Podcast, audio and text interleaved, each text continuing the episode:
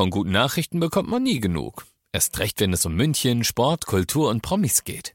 Lesen Sie selbst gute Nachrichten. Heute in der Abendzeitung und auf abendzeitung.de. Abendzeitung. Die ist gut.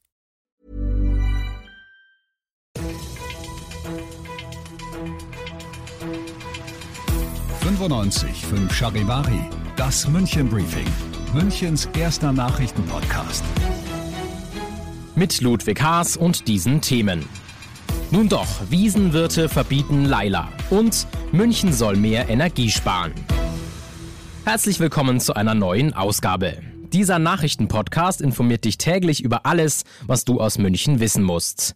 Jeden Tag gibt es zum Feierabend in fünf Minuten von mir alles Wichtige aus unserer Stadt. Jederzeit als Podcast und jetzt um 17 und 18 Uhr im Radio.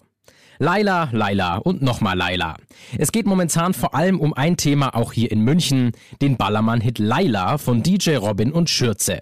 Der Vorwurf, der Text ist zu sexistisch, sagt zum Beispiel Wiesenstadträtin Berger.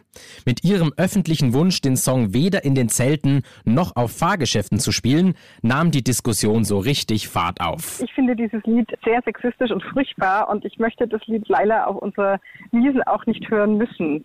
Als ich es dann vor ein paar Tagen das Mal mir genauer angehört habe und auch den Text, ähm, habe ich dann den dringenden Appell an die Wiesenwirte und Wirtinnen geschickt, dass sie dieses Lied möglichst aus ihren Playlisten streichen sollten oder beziehungsweise gar nicht erst aufnehmen. Bis heute war unklar, ob nach dem Leila-Verbot auf anderen Volksfesten auch unsere Wiesen nachzieht. Und tatsächlich, jetzt haben die Wiesenwirte so entschieden, wie sich Anja Berger das gewünscht hatte. Sie spielen das Lied nicht in ihren Zelten.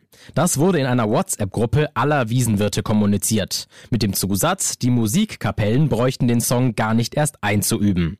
Einer der Wirte ist Stefan Kufler vom Weinzelt. Er hat eine sehr deutliche Meinung sowohl zum Song als auch zur Diskussion. Laila, also was soll ich als Musikliebhaber zu diesem Mist sagen? Erstens mal musikalisch unterirdisch. Zweitens der Text saudumm. Also im Weinzelt wird das nicht gespielt. Ein bisschen ein Niveau haben wir da schon. Und ich ertrage auch diese Art Musik, wenn man sowas überhaupt eine Musik nennen darf, überhaupt nicht. Aber die große Aufregung verstehe ich auch nicht, weil ganz ehrlich, äh, fast jedes Lied von fast jedem x-beliebigen Deutschrapper ist so unterirdisch und so frauenfeindlich und so sexistisch. Diesen Ballermann-Deppen würde ich persönlich gar nicht so ein großes Podium geben. München soll Energie sparen, wo es nur geht, fordern die Grünen im Stadtrat. Sie wollen zum Beispiel, dass Gebäude wie das Rathaus nachts nicht mehr beleuchtet werden oder dass in Münchner Behörden nur noch mit kaltem Wasser Hände gewaschen wird. Kritik zumindest an der Lichtidee kommt von der CSU. Orte wie der Marienplatz könnten aus Sicherheitsgründen nicht per se dunkel bleiben. Die CSU will lieber Straßenlaternen mit Bewegungsmeldern. Du bist mittendrin im München Briefing, Münchens erstem Nachrichtenpodcast. Nachdem wir darüber gesprochen haben, was in München so los war, werfen wir jetzt noch einen Blick auf das Wichtigste aus Deutschland und der Welt. 69 Euro statt 9 Euro. Das 9-Euro-Ticket kommt gut an, soll aber trotzdem Stand jetzt nicht fortgeführt werden. Ein möglicher Nachfolger das 69-Euro-Ticket. Das Bundesverkehrsministerium reagiert verhalten. Die Organisation des ÖPNV liege bei den Ländern, so ein Sprecher von Verkehrsminister Volker Wissing. Ungarn vor dem EUGH. Die EU-Kommission verklagt Ungarn vor dem Europäischen Gerichtshof wegen mutmaßlicher Verstöße gegen EU-Recht.